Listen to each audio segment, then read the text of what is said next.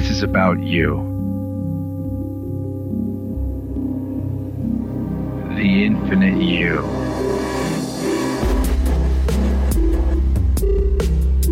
The part of you that can't be seen, can't be smelled, touched, or tasted. But you know you feel it. Who you really are.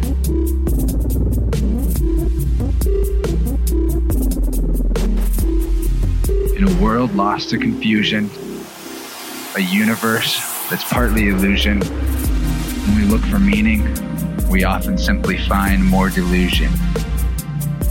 Ground your consciousness in the sounds of the Innerverse, a podcast about your true omnipotence. There's a universe inside each of us, but our beliefs keep us constrained to the edges of what we can imagine.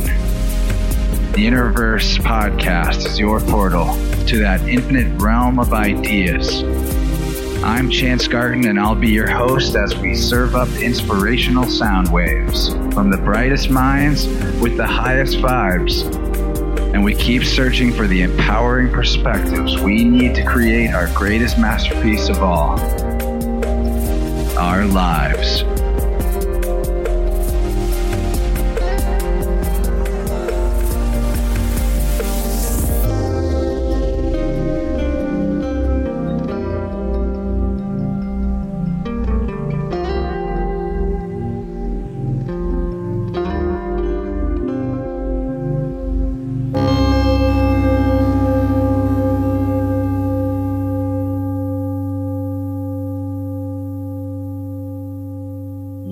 What's up? And welcome to the One Within All, to the Innerverse, a podcast about opening that portal in your pineal gland to imagination land. I'm Chance, and today we're getting back into the as above, so below alchemy of changing our lives by expanding our perspectives of the world we live in so we can evolve the personal universe within. Since creativity and how to spark it are topics we so often talk about, it seems like a logical next step for this podcast to start discovering the metaphysical memories of our artistic ancestors who have left behind troves of treasured truths sheathed in veils of mysterious symbolism. But as most artists listening have probably learned, symbolic literacy is a lifelong study, and the more one reflects on archetypes used by the ancients, the more one can multiply the layers of meaning in their own metaphorical works. And weirder still are the clues that spirit leaves for us in the cracks and corners of our carefully constructed creations as synchronistic messages and extra meaning from the source that inspires all this creativity in the first place.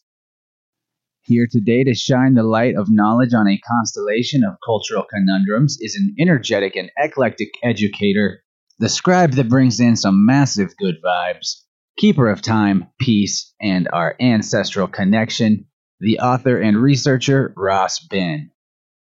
This is a really exciting moment for us on the show as we are starting to shift into a new gear on our Innerverse quest for more creative freedom, moving past simply just seeking healing and inspiration and into the quest for the truth of where we came from. As a student and teacher of Native and Indigenous history and prophecy, and an avid researcher of the occult history of America and the modern day UFO phenomenon, Ras Ben has provided us with many hours of presentations on his website that you can find at rasben.com.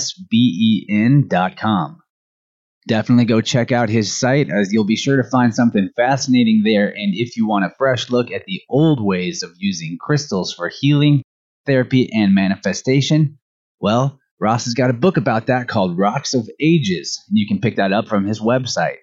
He's also recently released a tome about urban magical architecture and more occult mysteries in his hometown area called Great Mystery Philadelphia.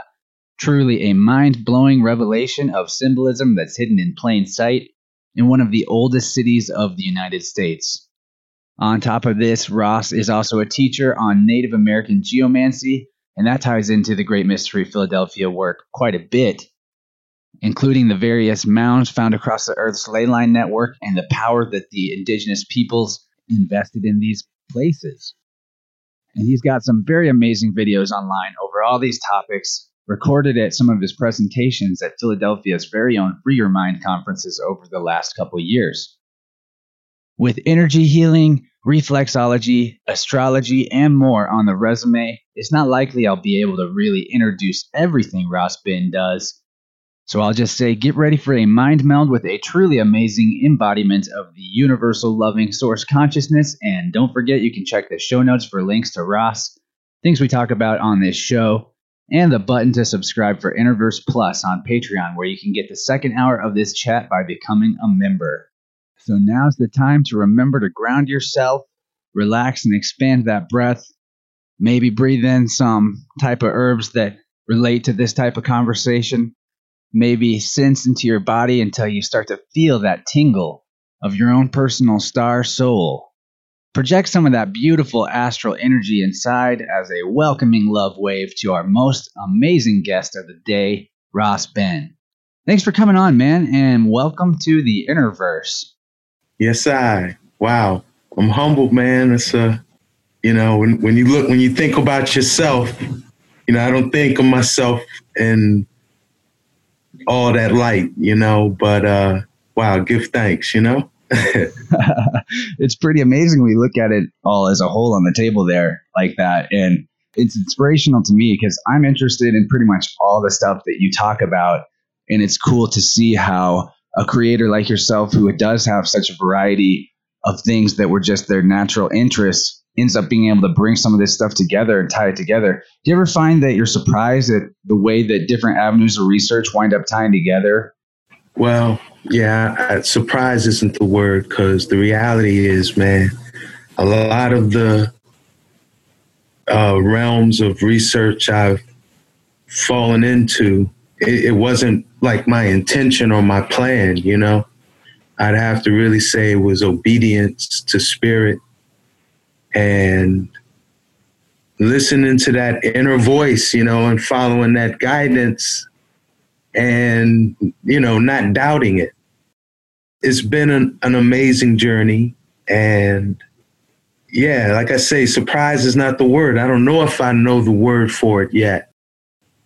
I will say though, obedience is its own reward. Being obedient to spirit and just going with that inner voice in spite of or regardless of how it might appear to, you know, go against what is in the apparent world. You do get a, a greater reward when you when you take that path yeah, sometimes that just comes down to following what you find interesting because what one thing I'm realizing about just the nature of light, which is also consciousness or source or truth, is that what catches your eye catches your eye for a reason. That's sort of like the angelic mm. talking to you in a way, or a higher dimensional message yes. like this is beautiful, so pay attention. That's why I like to root all philosophy that I ever profess in the recognition and the seeking of recognizing of beauty. I think that has a lot to do with why we're drawn to crystals. And I remember hearing you tell your story about how you were drawn to crystals and that that was an obedience to spirit thing. And it wasn't necessarily something that was even widely understood right away by others around you. Or myself. Tell us about that. What's that path been like working with stones and what type of new information can you share? In because I feel like they're always revealing to us. Yes, I will say the journey with the Mineral Nation has been, I would say, the most profound in teaching me those lessons and trusting that inner voice. You know, because and I and I feel many people who work with crystals may have had this experience where it's like you get a crystal and you feel this vibe to do something with it, you know, maybe give it away or bury it, something that's kind of counterintuitive, you know, wear it in your shoe, even though it's not fully comfortable. But it's like if you go with that, you'll usually get a double blessing or a double reward because you'll get the energy release or the breakthrough or whatever healing would come with that action. But then next time that inner voice tells you to do something, you're going to be more inclined to listen and more inclined to just go with it. And I would say that has characterized my journey with the mineral nation. You know, I just would roll with it.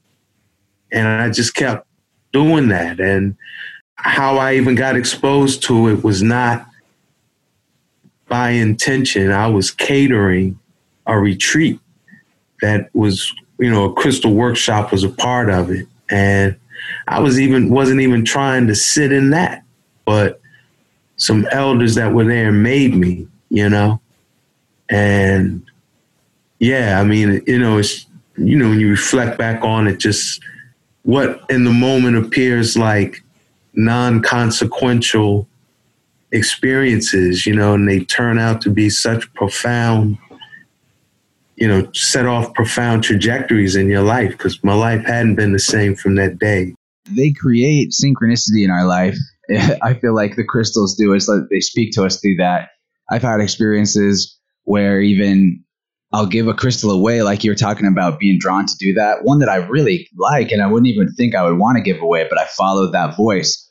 And just like to make a very long story short about this specific example, I gave away a crystal once at a music festival, and it wound up getting broken by the person I gave it to, and then another person got one of the pieces and happened to feel compelled to give it to me. And I recognized it as a piece of the same crystal that I had gifted. Wow. And this was like a, there were like many thousands of people at this event. The odds of it were astronomical.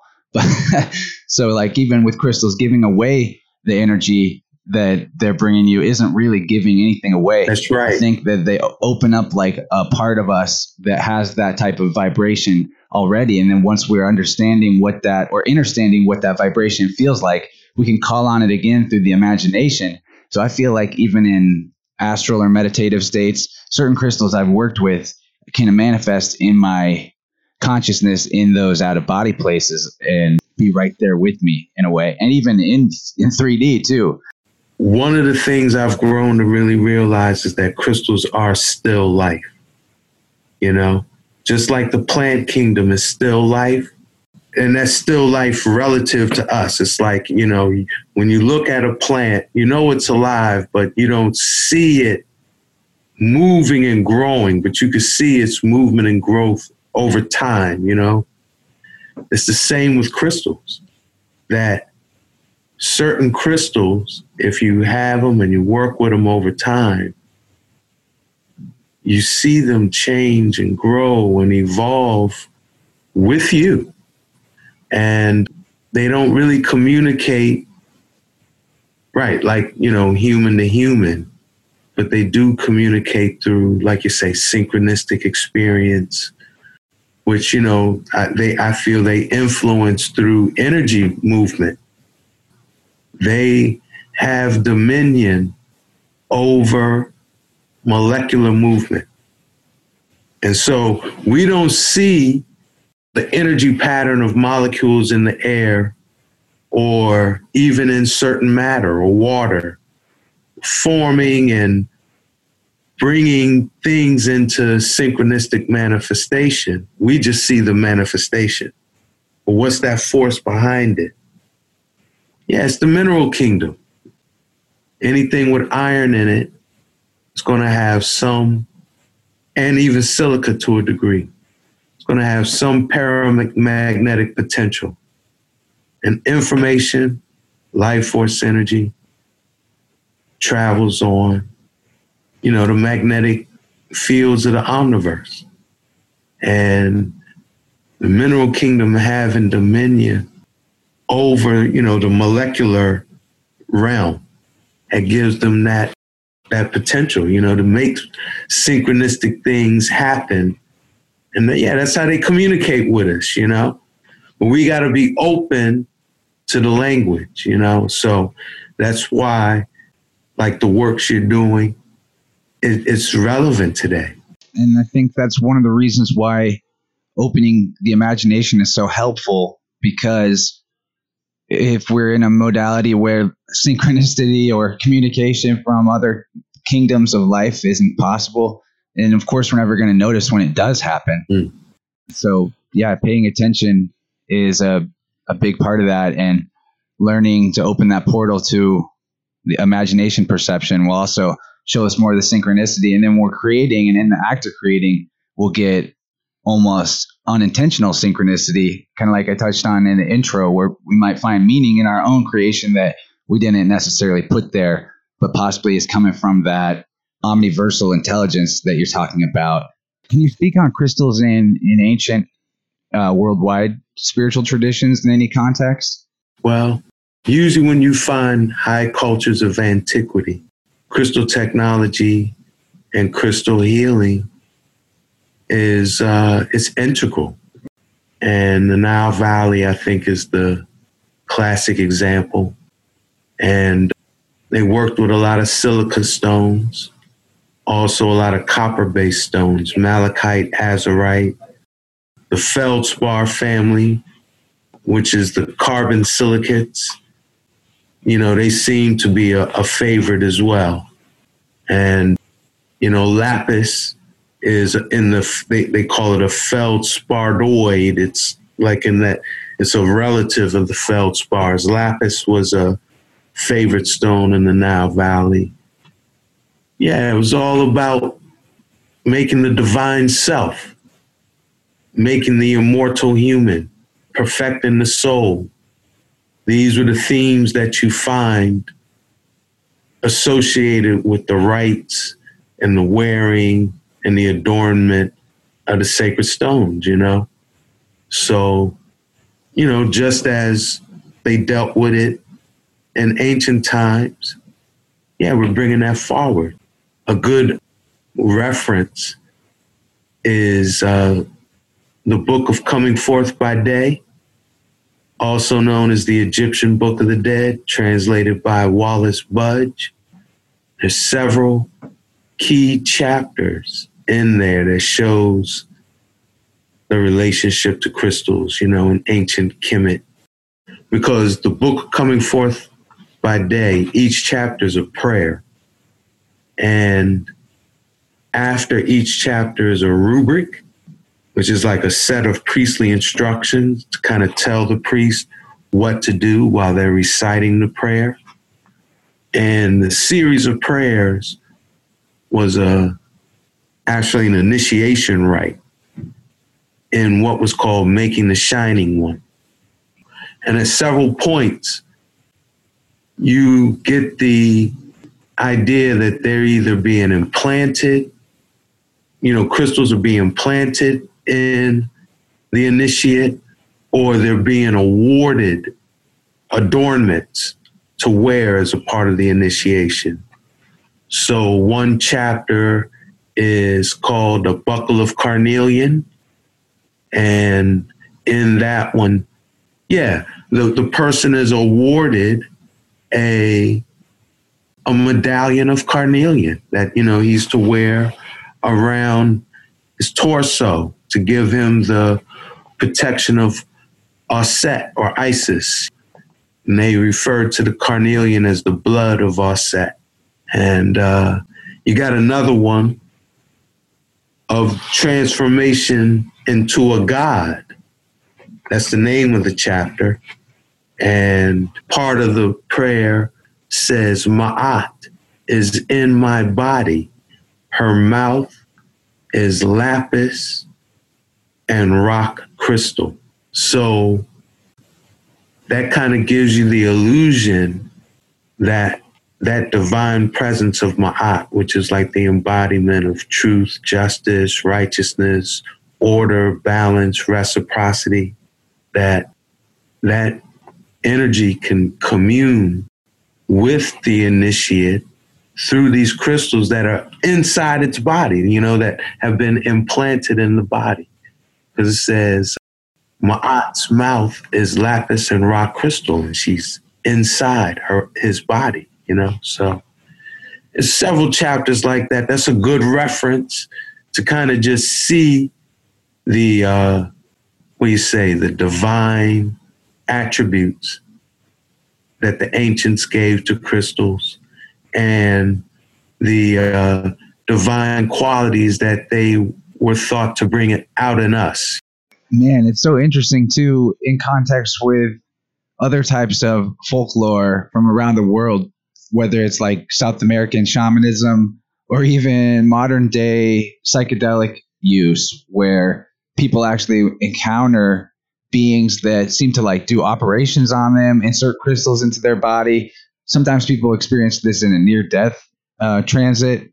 All kinds of multiple stories that reflect this idea that something is happening with crystals and these other dimensional, multidimensional beings, maybe possibly ETs, maybe possibly what people call angels, but seems to be a connection with all this. And so you think that in like Kemet, the priests were actually working with what these these beings, these um, what maybe possibly the Star Nation beings, you could call them.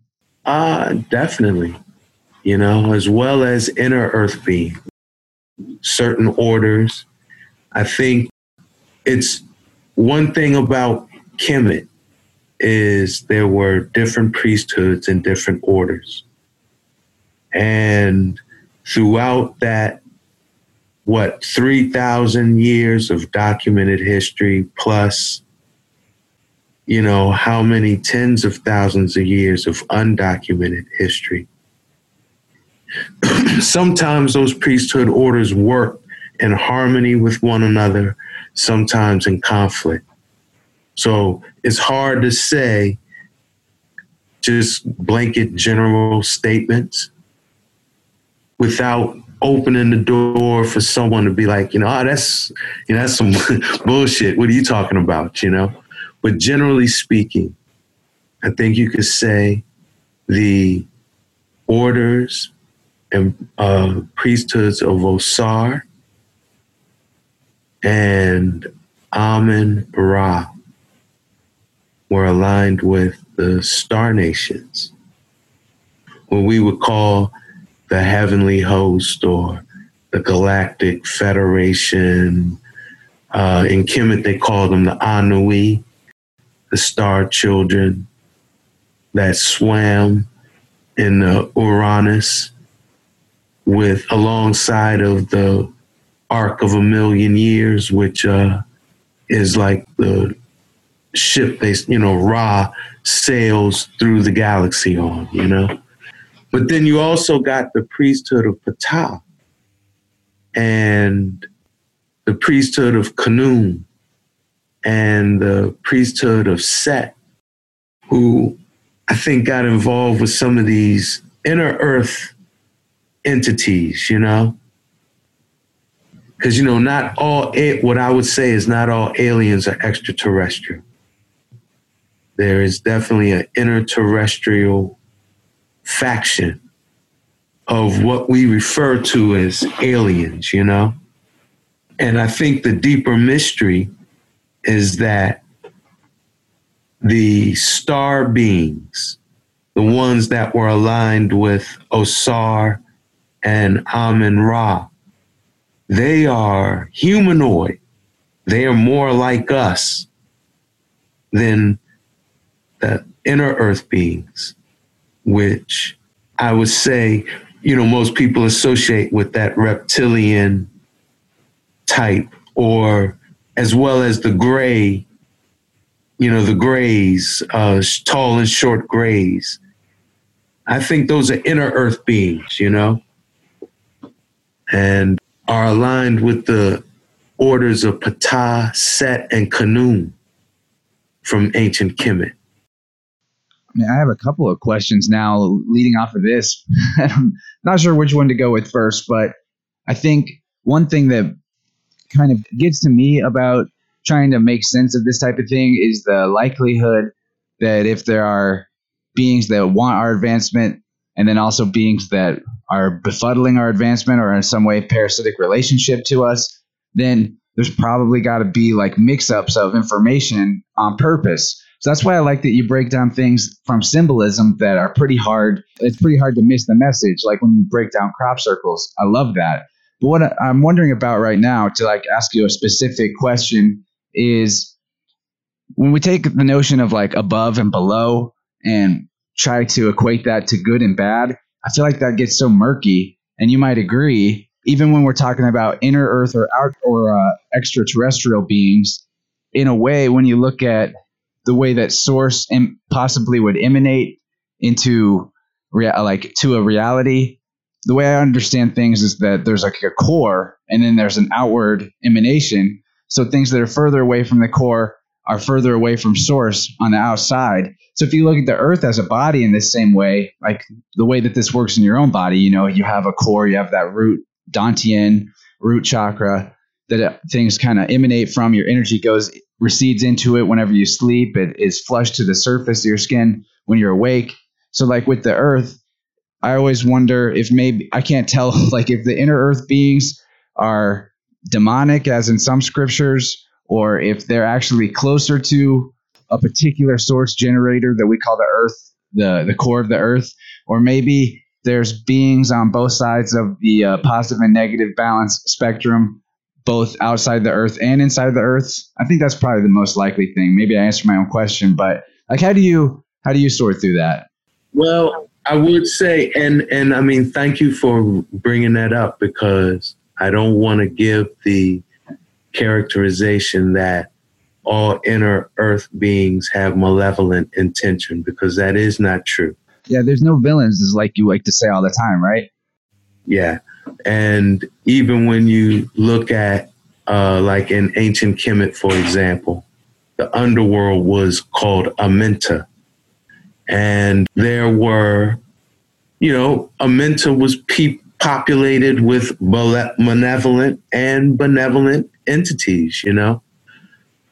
And, but the thing is, though, is within the Nile Valley, because I think I think you were asking me were there orders in the Nile Valley aligning with the star nations, you know?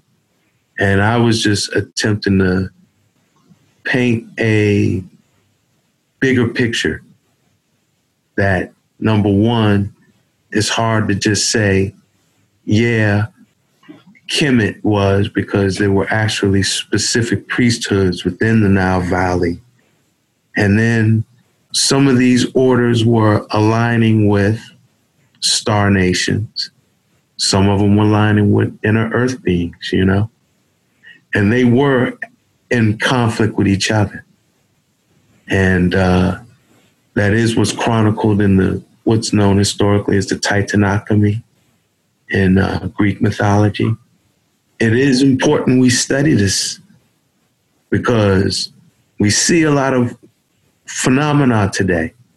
I think the biggest thing is the melting of Antarctica. And if we don't understand the ancient context of what is Antarctica within the Titanomachy, which was kind of like because you know when I say Titanomachy, like Clash of the Titans or Clash of the, these gods, you know, Clash of these ancient priesthood orders, you know, particularly the orders of Ptah, Set, and Khnum versus the Amun Ra order. And make a long story short, the way it went down, the Titans, or like those rebels, the, the Ptah, the Seton orders, they were like imprisoned in the earth at the end of the battle and Antarctica was like the the ice cap on Ar- Antarctica was like the the plug keeping them keeping them in. And so, you know, when we see in the news this week that the largest glacier in western Antarctica is got this bubble under it the size of Manhattan. And it's about to slip off into the uh, Atlantic, and that this glacier is like a uh, like a hinge pin that's holding in a whole bunch of other glaciers. That once this goes, it's just going to like you know release massive amounts of glacier ice into the ocean. Yeah, I mean, it, global warming and the the giving humanity technology that would warm up the planet, it takes on a whole new context. Yeah, it also puts the ice ages we've gone through into a different light, especially when we look at some of those ancient scriptures that talk about like wars of the gods that led to conditions on the planet being less, I guess, permanently all year habitable. I've never really thought this thought before, but perhaps that Clash of the Titans you're talking about, the the reason why the Earth even got colder, why maybe the ancients in some way decided or caused the tilt in the axis to happen was to keep a part of the Earth on ice, just to keep something keep something buried. That's a really interesting thought. This is what we're talking about, and then even when you like study the moon in this context, because the moon man the moon really appears like a artificial satellite. It does. you know it doesn't have its own rotation. You know we always see one side of it. You know the way it's parked in its orbit it makes it like the perfect you know it's in the perfect ratio that it, it appears to be the same size as the sun. It keeps the earth in a seasonal wobble like you're saying it seems like it's a part of terraforming you know? And and it all like i said i think the roots of it are in the ancient stories. Ancient i refer to them as cosmologies because mythology has the connotation that it's a myth that it's not true that it's a it's a myth it's a falsehood but cosmologies this is like the study of our origins the study of our roots. Going back to the moment of creation that's what a cosmology is. And yeah i think that is a gift that i've i'm you know i'm thankful that i have that i'm able to see the symbolism in ancient stories. And correspond it to the real today. Not that many years ago in our area, we had that big, I mean, the eclipse was worldwide, but the last full eclipse that occurred actually in the part of Missouri where I live, you could see the full totality of the eclipse. And I, I bring this up not just because it's mind blowing that the moon is exactly the distance required uh, from the Earth and size to completely perfectly cover the solar disk, but on the day that that eclipse occurred, some friends of mine and I, now we're all like totally sober and just hanging out at a campground waiting for the eclipse. We see these white spherical objects rise up out of the ground and float around in the sky above us, about the size of like large beach balls. And Mm. I've always wanted more context, or maybe even someone that could help me understand what it was I was seeing. And then in your videos about the uh, the heavens are opening, I I saw pictures of the same exact looking stuff, and it was really interesting because I believe that you were connecting that to the uh, Anui Anui. Is that how you said that? Yeah, that's what they refer to in ancient Kemet. Yeah, the Anui. And these are like you're saying beings that actually could take humanoid type shape, or otherwise could uh, manifest as just light. Well, they are hum- they are humanoid, and from what I've been able to discern, they are like us in almost every respect, except where we have carbon, they have silica. So their biochemistry is very similar to ours, except how we are carbon based beings. They are silica based beings. And carbon and silica are mirror molecules, you know, they're both hexagonal, they look identical. The biggest difference is carbon is non conductive and insulative. Silica is, and, and carbon is non metallic, uh, you know. silica is metallic, magnetic, and conductive, you know? So I think that's why they have what you might say more, they're humanoids with light potential. I like how you put it that we're angeloids. yeah, yeah, they're humanoids and we're angeloids, man. They're part, we're, we're more aligned with them than some of these inner earth beings, you know, for sure. Yeah, and uh, alongside these these beings that people see in the sky, and sometimes you guys should watch Ras's videos about this because he co- collects a lot of uh, videos from around the internet and puts them into his presentation of people who've captured this type of stuff. And alongside these beings that sometimes even form messages in the sky, also we see flying pyramids that seem to descend from the heavens and then almost like looks like land or dock with the earth and then rise back up. Uh, and those have context in ancient Egypt or Kemet as well, if I'm not mistaken, right? Yeah, that would be Ra's Ark of a Million Years that I referenced earlier, you know? Yeah, Dogon call it the Korana, Ark of the Pure Earth. Yeah, it has many ancient references, you know. The Merkaba of uh, Judeo Judeo Christian tradition, the divine throne chariot of the Most High. So, well, what well, kind of what I've observed, the star nations, their craft tend to be geometric in nature, pyramidal, cylindrical, cubical, because I've seen a cube. I've seen footage of this cube as well as the, the pyramid that you were just referencing, as well as they call it the cigar UFO, but it's like a cylindrical. So these geometric shapes, and I think because it has something to do with, you know, sacred geometry and its relationship to the fabric of space time and these you know using these geometric shapes to move interdimensionally.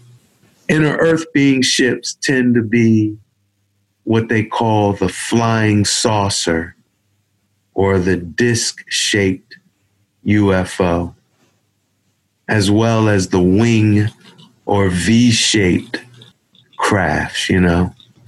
I actually saw some of those just a couple weeks ago for the first time it's amazing when you start looking for this stuff, it actually does reveal itself to you to kind of cut in with the question Do you think people, just by making the consciousness connection and the intention to see the star nations, might actually start seeing them as opposed to have, like never seeing it? Well, I think when when it's in your awareness, you you do have a greater chance of of you know paying attention if an event happens in front of you, you know? I had a wild experience, man, where we saw a fleet of the Ophan while we were at a reggae show. Okay. And it was myself and about six or seven other people. So I know I wasn't tripping, right? I know everybody like, well, this this man had a reggae show, right? You know, you know what he was doing, but nah, it was about six or seven of us. We all saw it, right? And there were about two or three in the group that were very excited by it. You know, we're like just kind of jumping up and down and pointing and screaming, such that people like we became a draw. People started paying attention to us. And what I noticed was the majority of people that caught that we caught their attention, they never looked up to see what we were looking at. They were just looking at the two or three women in our group that were just overwhelmed by emotion seeing this thing, you know? But if you saw someone, I mean, you're like yourself, you you know about the Star Nations, right?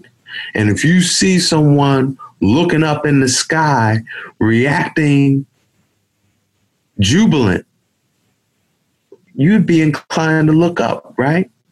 Yeah, definitely. That's gonna. I mean, I'm gonna look up if I see a bunch of people with their necks craned, even if they're not jubilant. Yeah, even if they're not. Yeah. Exactly.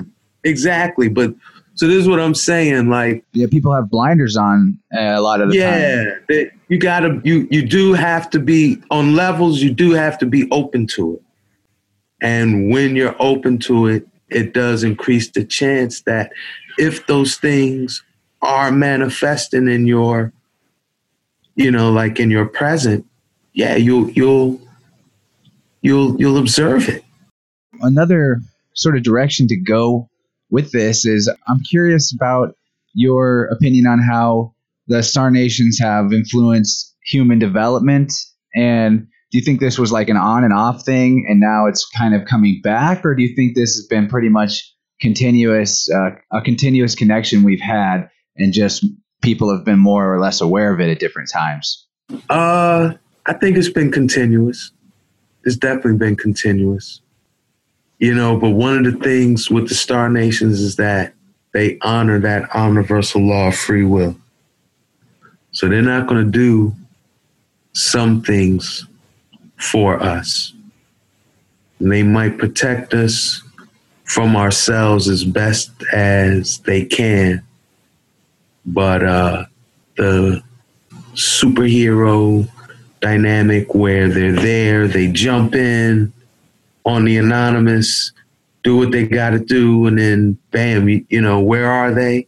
Yeah, I think the deeper reasons of that do lay in our ancient cosmologies as well. The long and the short of it is that humanity's we got a lot of lessons to learn because we are a volatile species. We're a volatile being. Does that connect to our carbon based uh, way of life? Because whenever you were presenting that difference between silicon life and carbon life, or at least speculating on it, and about the connectivity of carbon versus uh, silicon, it's like the carbon is sort of a container for this cosmic nuclear explosion of our of like what our what we are at our core, or the seed, or the the divine spark. And do you think that's what makes us volatile? Whereas the difference with these other beings is that their energy is more conductive and freely flowing and not sort of like bottled? Mm, that's a good question. That's a good question. I'm, you know, I'm still, I'm still seeking clarity on that. You know, why? What's the root of our nature, and why it seems like war and destruction is a consistent theme with us. You know, yeah. But that is something that we have to work through to be a part of the broader galactic community. That is why there's this like quarantine, this hands off, like, you know, yeah, we're we're we're we're gonna kind of oversee what y'all doing. We're gonna protect you from yourself when we can, but you know, we're not gonna really bang with you all like that. And I think a big part of it is what we consider our biggest blessing, which is free will. Like that's one one of the biggest differences between humanity and the angelic kingdom is humanity we do have free will. And for whatever reason, we choose not to align our will with what we might say omniversal law, universal law. So that is one of the conundrums. Yeah, I think we have to like look within ourselves, be honest with ourselves, right? If we want to be a part of a broader community, you know, that like say, hey, yeah, we want to be a part of this galactic community, right? We want to venture beyond this this earth realm. Yeah, well, you know, it's, it's not like we're alone. There is a community out there. And we have to be welcomed to make those moves. And before we are welcome, we got to get ourselves together, man. I had this question here about what does it mean when you say to awaken the earth keeper within, but now I'm actually starting to kind of see an answer to that question. You know, your parents aren't going to let you leave the house if your room's a mess. So maybe that's like part of the lesson of, of our incarnation here is got to get in balance with your roots and where you're from before, like you said, you can join that wider galactic community beyond Earth. Right now, there's plenty for us to do here. Exactly. Exactly. And to me, it is just insane fuckery that there's so much resource put into space exploration when at the same time you know this beautiful biosphere we're blessed with we you know we don't value it not taking a proper care of the environment or honoring the natural abundance of nature you know over overfishing and monoculture crop growth that damages the ecosystem. Just like we have to go back to obeying universal law, natural law within our own social cultural fabric and learn to live like a more collective humanity and we do those basic things, the stars will open, the star nations will, and the stars will open up. That's what is, that's when we say the heavens are open. That's really the ultimate message about that. That we get ourselves together, yeah, the heavens are open, you know? Do you think any groups of humanity have been like beamed up or just like taken off world in mass? Do you think that could explain where some cultures seemingly disappear to? Oh, absolutely. And the most recent, almost hard to dispute documentation that, yeah, there was uh, a collective that was working with the Star Nations you find in Ethiopia in the 1300s in the building of the rock hewn churches of Lalibela, where when you read the chronicles of Lalibela, who was the king that commissioned the building of these churches. And this is the most recent manifestation of monolithic architecture since what? The Sphinx?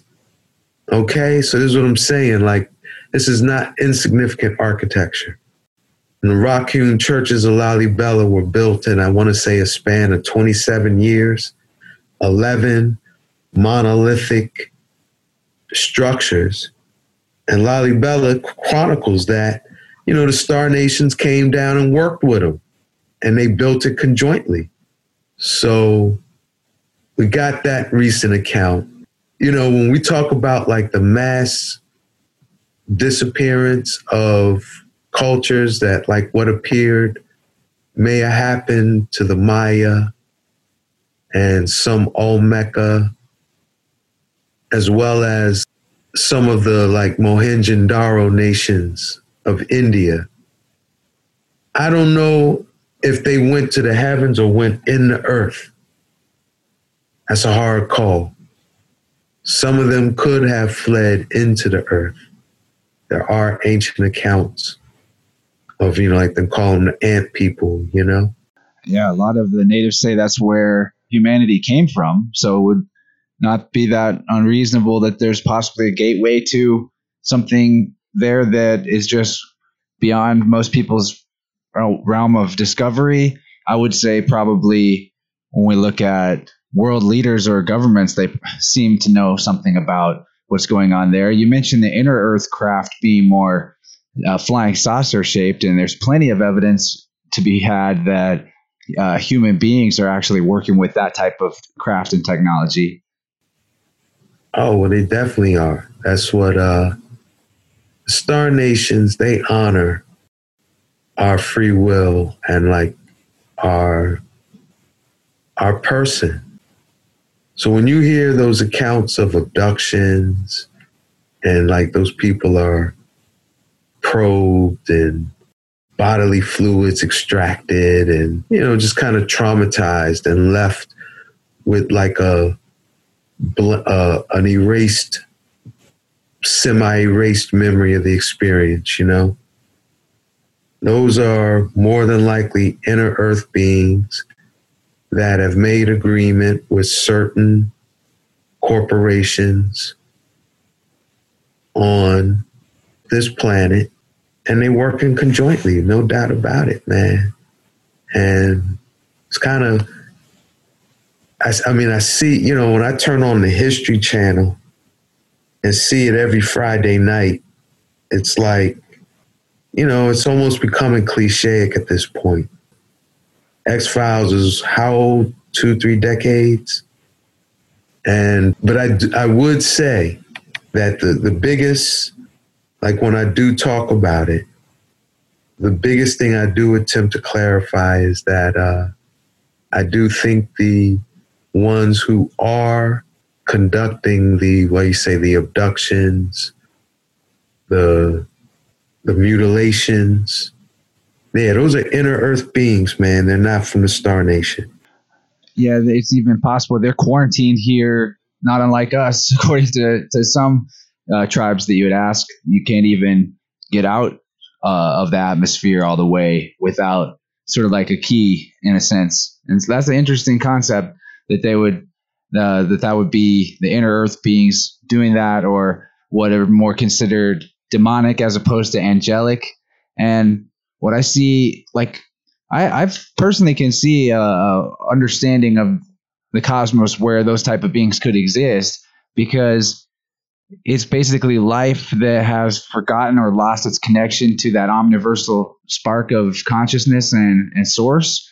And mm-hmm. life itself requires that spark to grow. I mean, that's like what makes everything, that's the prime mover. So if a being exists that's lost that connection, it would make sense that it would seek to feed on beings that have that connection.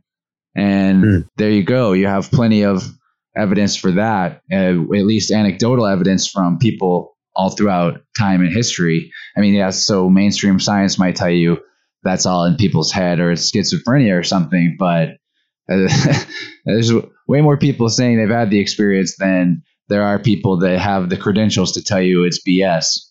Yeah. Well, hey Ras, let's uh let's take a break between the two shows and let everyone know where your website is again and anything you want might want them to know about or give them the heads up on that might be coming from you? Okay, well, my website is rasben.com, R A S B E N.com. Yeah, my latest project, Great Mystery Philadelphia. We hadn't really touched on that too much. A lot of the themes we've been talking about, I do penetrate. It's a look at the public art in Philadelphia and all of the mysteries that are encoded in it.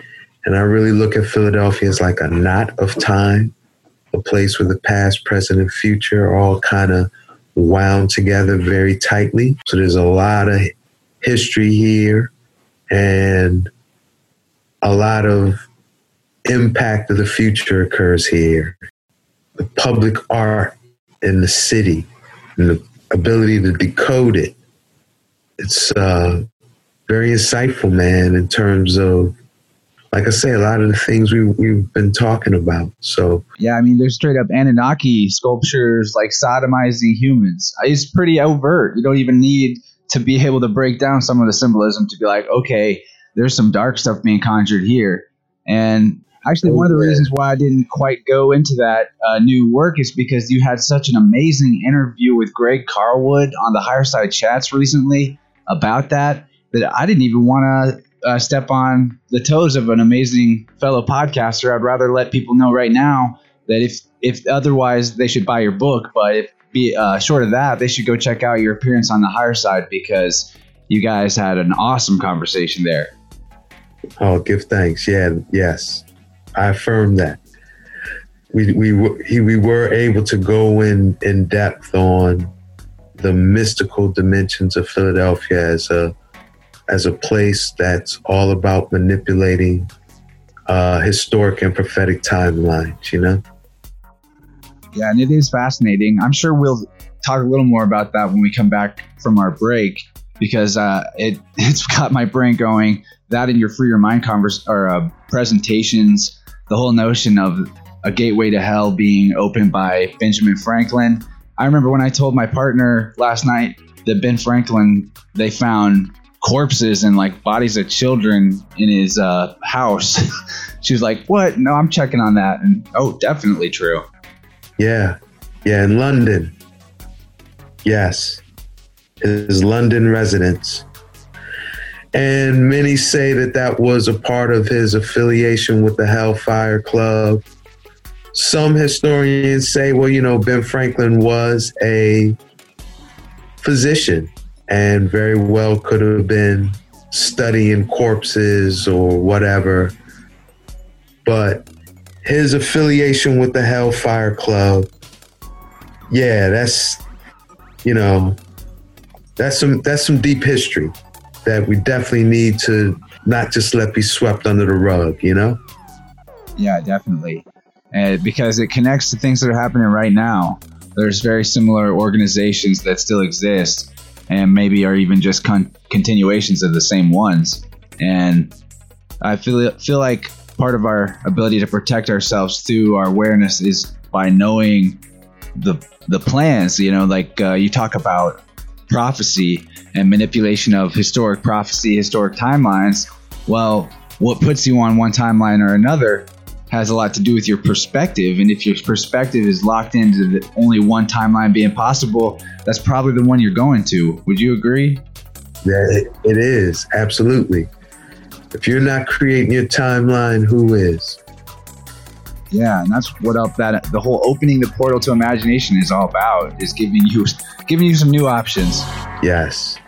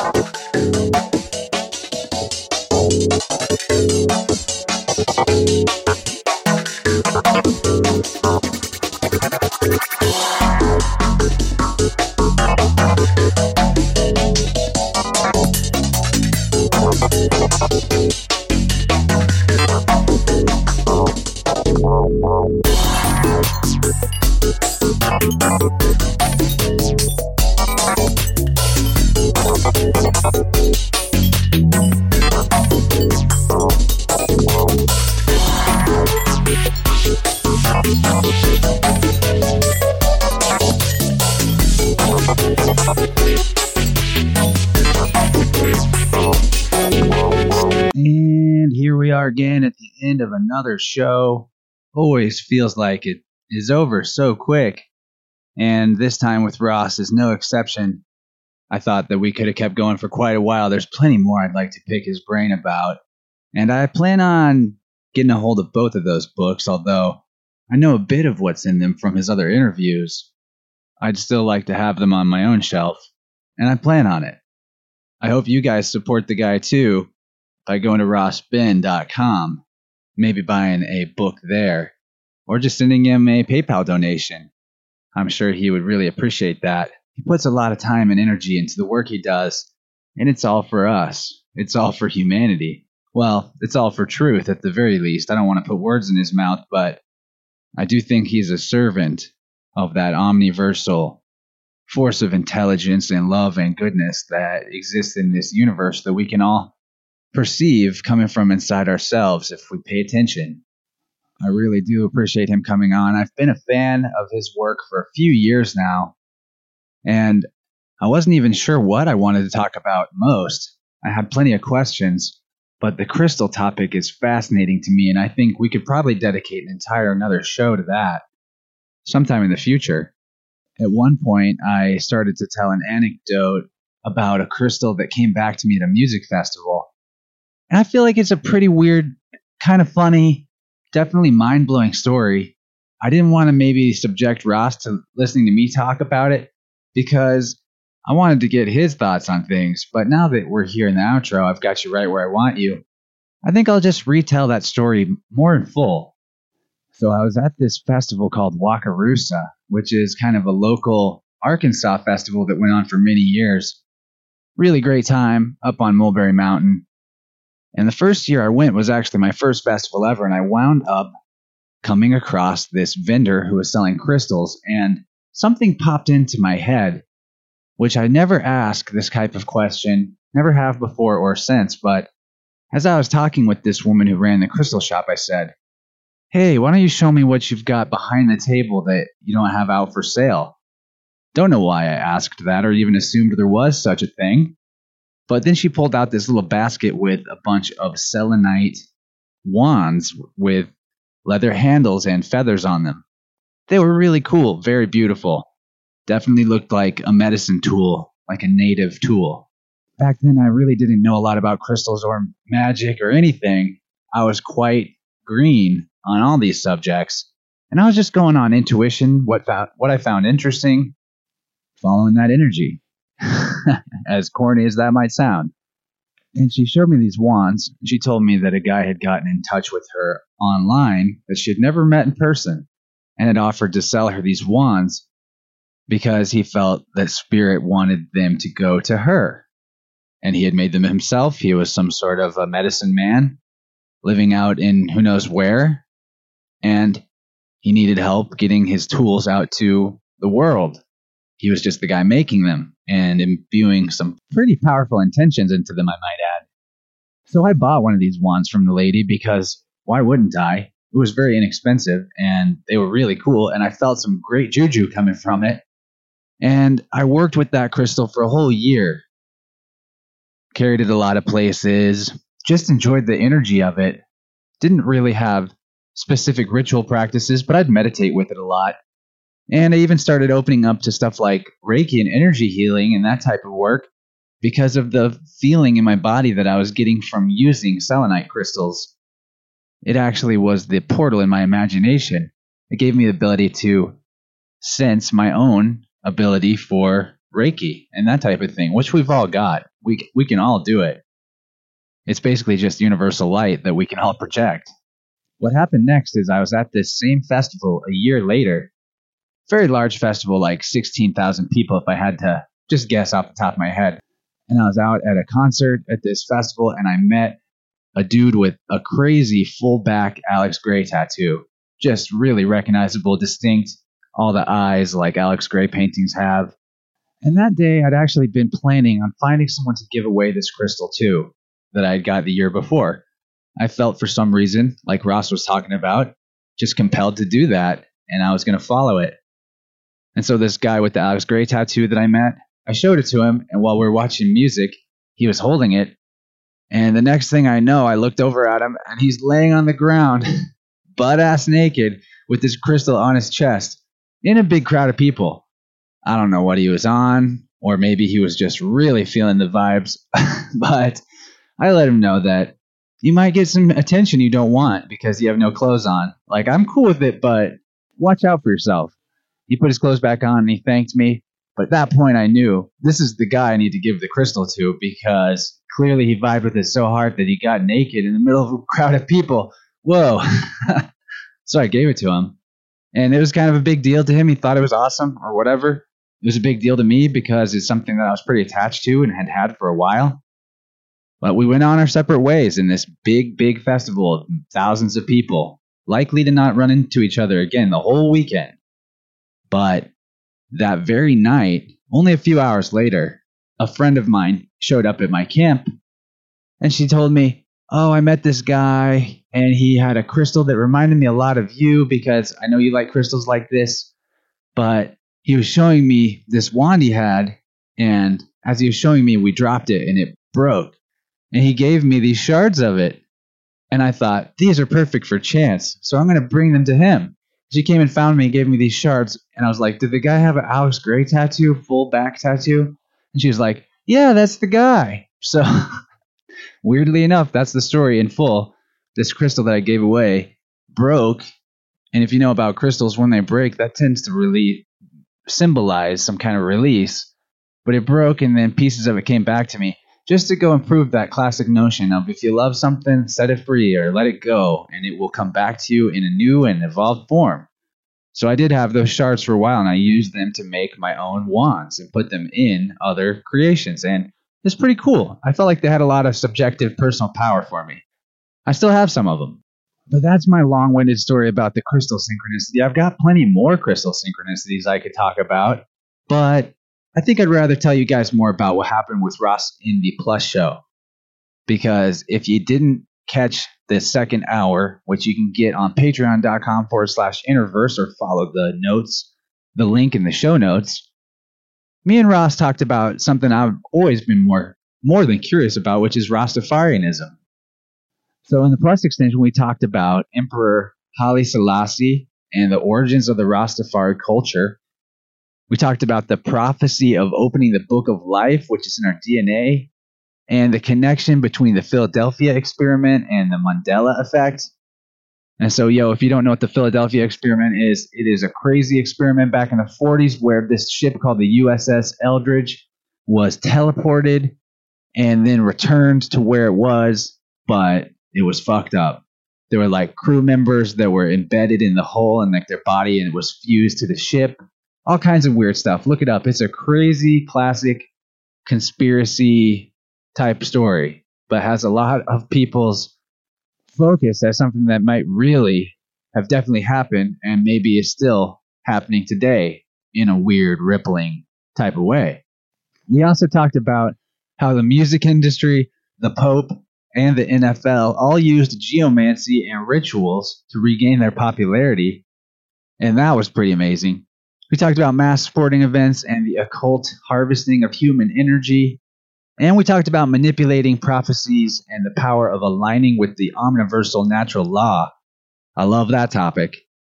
Of course, we spoke about a lot more in the Plus extension, but of course, I can only give you a synopsis, and if you want to check it out, just go subscribe. You'll be doing me a huge favor as someone who puts all the extra time and energy that I literally have, and more that I don't even have, into creating this show every week. And you know, our audience isn't that big yet because still new at this and still finding ways to get it out there. So if you are a free listener, I just want you to know you could be making a huge impact in both my life and the progression of Innerverse as a show by donating, becoming a plus member, and getting literally twice as much podcast for a small $5 a month pledge. And I mean twice as much, like you're missing half the show if you're on free. If you like this show at all, if you check it out regularly, yeah, you're missing half the episodes, technically.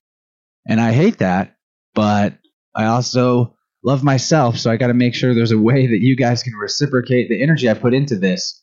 And the way to do that is to get on Plus by becoming a member on Patreon.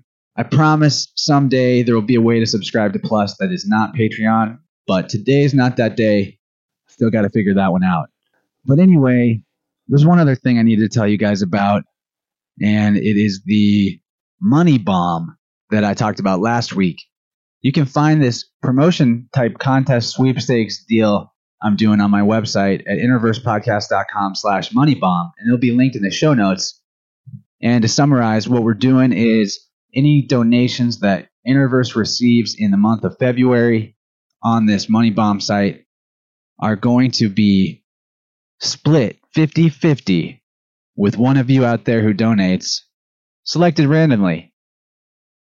So the idea is you're donating to the show, helping the podcast get some of the revenue that we need to get better equipment first and foremost.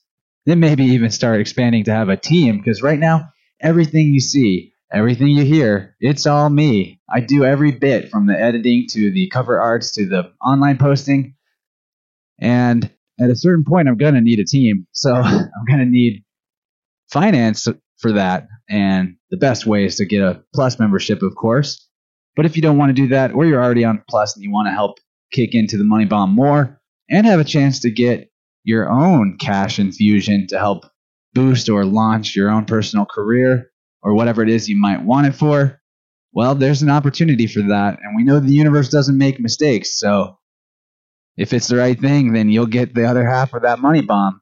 And the podcast will be massively aided by your support. But like I said, if the money bomb sounds lame, just become a plus member. Way better deal anyway, because with plus, you're getting all that extra juicy content. Probably like 50 plus episodes in the archive at this point, with plus extensions, and more every week. And that's about it for the promotional talk. Thanks for bearing with me on that. But, you know, we have to take unconditional responsibility for our place in space time. And I am taking personal responsibility for my place in space time. And part of that is doing something different than what I used to do. And that's what this podcast is. And I'm going to keep doing it. And I'm going to keep doing it differently and adding new things, new bells and whistles and features and ideas as I see as I see them come up. And we'll see what, what we can evolve this here conversation platform into. But either way, no matter what, I'm so grateful you're with me. Thanks for listening.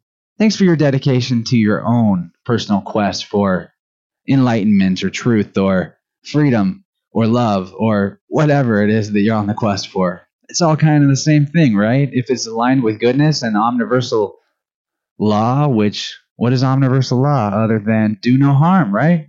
It's that easy. And beyond that, you got the freedom to do anything you want that does no harm. So we've got a beautiful blank canvas in front of us called the universe. And the way that we work on that particular artistic masterpiece is by working on ourselves from the inside. So I'm trying to do it. I am doing it, not trying. I'm doing it. One day, one step. Can't do it all at once. But I know you're all right there with me. And I love you so much. Thanks for listening again. You guys are really, really wonderful, special, beautiful people. Love to hear from you. Drop me a line on social media or chance at innerversepodcast.com or however else you think you can get a hold of me. I'm sure I'll see it and I'll be happy to talk.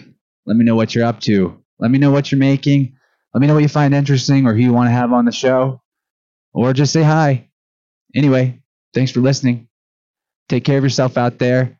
And do check out Ras Ben. He's totally the man. Oh, and one more thing.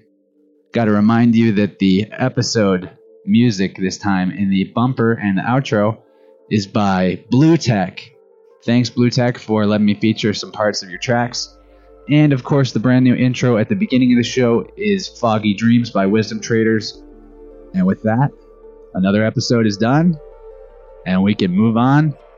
There's a lot coming up in the works. I've got a full schedule of amazing guests on the way. So, in the meantime, make something cool, take good care of yourself, and talk to you later.